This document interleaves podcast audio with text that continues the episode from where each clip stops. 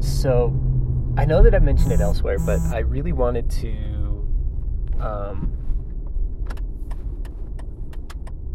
try to figure out this, uh, or put into words rather, which is the difficulty, to put into words this uh, mask that I wear.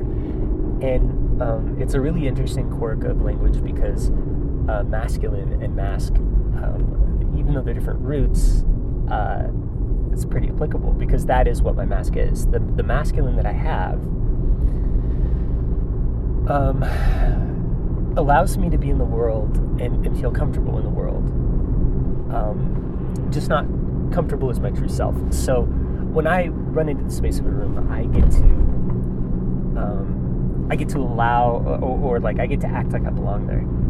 But the true belonging uh, isn't there, and I, I was talking about that before. But the problem or, or not really a problem, but the, the interesting quirk of all this is, is when you look at this left and right brain thing going on. So my right brain being very feminine, the, and the place that I identify with um, as Mira, uh, as her, I don't have much of a way to express myself except through the language of the left. And what that means is that there is an inherent mystery to my true presence, to my deep presence. And I think this is true of all of us. Um, but because of the ways that I've recognized the separation between those two and the pieces of myself that I identify with, um, longing, I guess, is is what I'm getting at with that. Is there's this um, not necessarily feeling of absence because it's not so sad as that although there is a, sadness, but it, it, it's something different. It's a sadness like when you look at um, somebody's life that was beautiful and wonderful uh, as it comes to a close, or the sadness of um, a moving romantic painting. Uh, this this longing that like carries carries you to uh, a, a, home within yourself. Um, and I think that that's true of all longing but there's this recognition of this uh, certain, I wouldn't quite call it melancholy, but um, deep aching resonance within my day to day existence because I recognize that even with all these attempts to make myself known and un- have myself be understood, it's always going to fall short because the deepest part of myself lies separate from uh, the centers of my brain that communicate outwardly. So I can receive the world as this whole being. I can receive the world uh, within the fullness of myself and have reactions and ideas to it. But the way that I act out towards the world is still my true self um, and, and is becoming that more and more. It's not exactly um, an, inaccurate, an inaccurate representation. It's just, it's like um, you know, when people say like, "Oh, there's this fantastic poetry by this Spanish author," and uh, you can read them in English, that's fine, but oh, there's something about the Spanish, you know, and uh, it's something like that. There's something lost in translation because all of these words that I'm saying, all of this meaning that I'm trying to put out there in the world, uh, is through a dim mirror. It is. Uh, um, there's not a face-to-face meaning and and so there's there's this longing as if with a, a, lover talking on the telephone uh, to the beloved. It, it it's like I, I, can only circle around it, only hint at the true depth that's there. Um, you know, but to use the metaphor, does that mean that the phone call isn't worth it? Of course not. Like, even though the phone call is falling short from the embrace, it's still um, creating this connection even through its absence. Um, it's almost like the absence is a signifier for the presence that is there. That that as you attempt to describe and fall short, uh, the more falling short, the the more uh, you start to get a intuitive sense of the thing there that is um, missing. It's like uh, when you every time you say no, that's not it. It's like this, but not quite. It's it's like this. It's like that, or even it is like this. It's totally like this, but it's also like this. Um, it starts to even even though there's sort of a rhythm and a repetition and a cycle to those descriptors.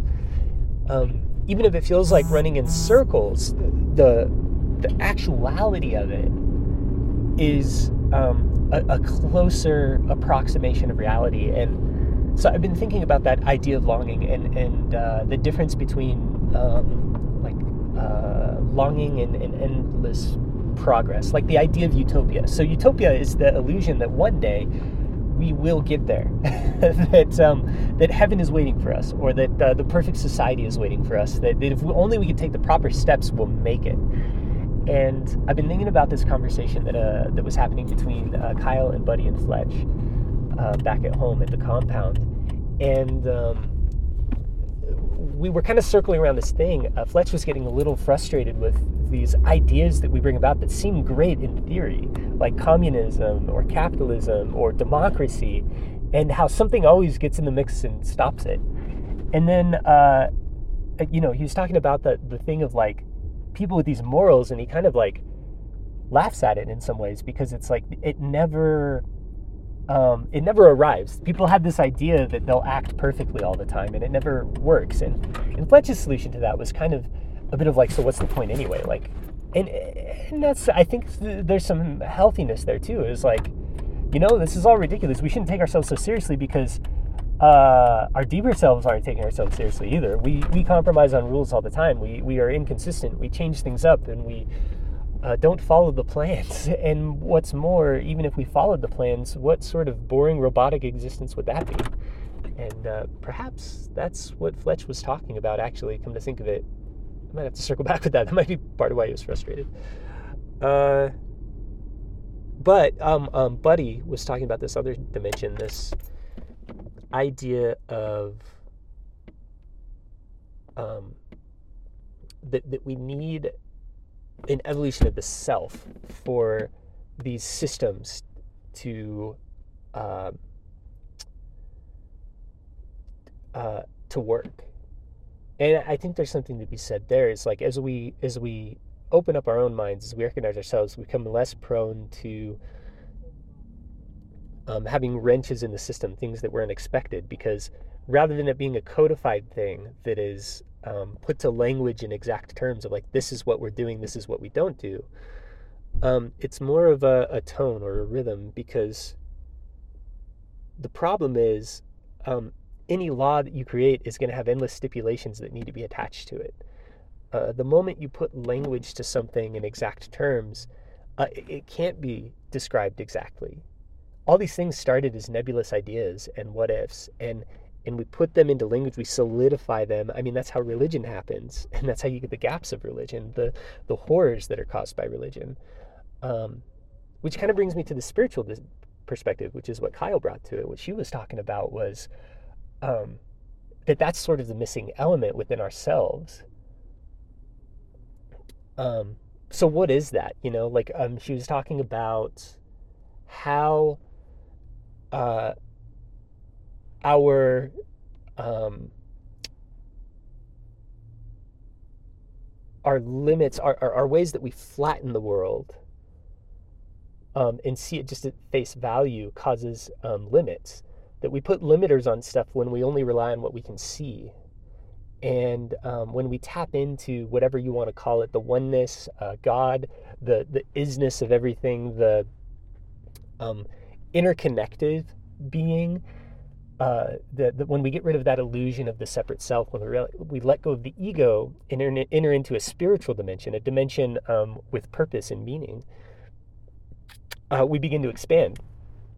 And um, as we expand, we, we fit into these new ideas as they come across. We fill the gaps, the holes of um, the codified things that have their own limits uh, you you have these structures, but you transcend the structures. You you outgrow them, and then you create a new structure, and so so you outgrow it, and that gets codified again into a new thing that's just a little better, maybe, but um, but it's also a temporary state. You have this this ebb and flow, where the um, the true truly new coming into the world. The unfolding of the world happens through our connection to the world. When when we sever that and become this egoic self, this small self, we stop the process from happening. We exit out of the flow state and enter into the codification state, into the black and white thinking state. The idea is that like this is the way that things have to happen and things can't happen this way.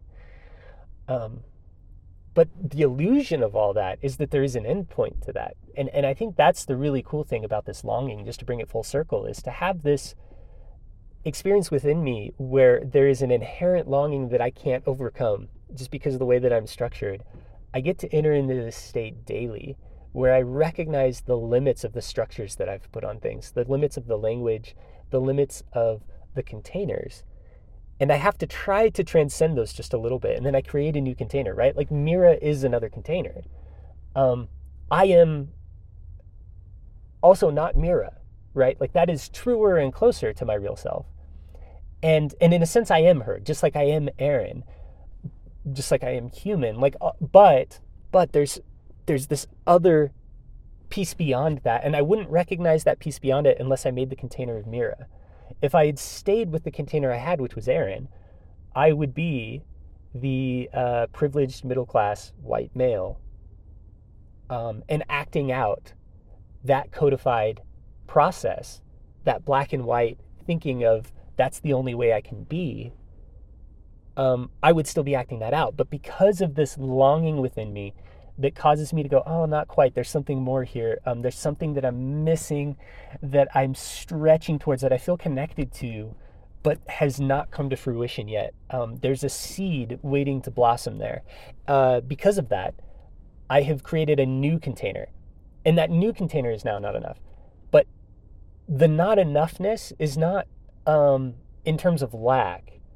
Uh, it's in terms of wanting the process to continue and trusting the process will continue, that um, that things continually unfold and die away, and uh, something that was new and bright and life giving at one stage may become the thing that needs to die off at the next stage, and something that was dead and had nothing left to it might at another stage blossom up alive and become something again. It's um, this longing creates a flow and a rhythm that that is in line with the life of this planet that is connected to the isness of everything and so as i'm thinking about all this stuff and i'm thinking about going through with this podcast and, and what i want to do next i think i want to hold on to that idea of longing and i really grabbed a lot of that longing with the last season talking about the halloween stuff and the christmas stuff. It was like saying these systems are not enough and yet there's another system behind these systems. There's something more that we can pull up from the depths that that that was dead and buried in the ground that we can bring back to life again. Um, just like the cycles and the seasons just like the mushrooms uh, just like the a death of the ego self that comes back to life with a newer understanding um, after these transcendent experiences uh, when we when we have those transcendent experiences, we come back into the everyday uh, changed. So uh, here we are again. We're back at the beginning of the cycle, back through when that last season started in Halloween, and um, here's the fruition of that. Right, we're we're back to where we started, and yet everything's different. Everything's changed. So this isn't really the start of a new season. This is maybe a bonus episode, an off season thing, uh, just kind of an extra rambling, just to kind of keep the process going. And and um, not that the process hasn't been going; it has been. Um, but but to keep the process um, bubbling up to the surface, maybe uh, to till the soil or to uh, um, plant the seeds, whatever, uh, to just kind of keep it going. Yeah, so here we are, keeping it going. And who knows what comes next? That's the beauty of it. You you all you can do is provide the nutrients, the soil, whatever metaphor you want to use. Um, whatever comes up is what's going to come up. Like you, you, can plant certain things, for sure. Um, but part of the process is waiting patiently and seeing. So we'll see what comes next. We'll see what comes next.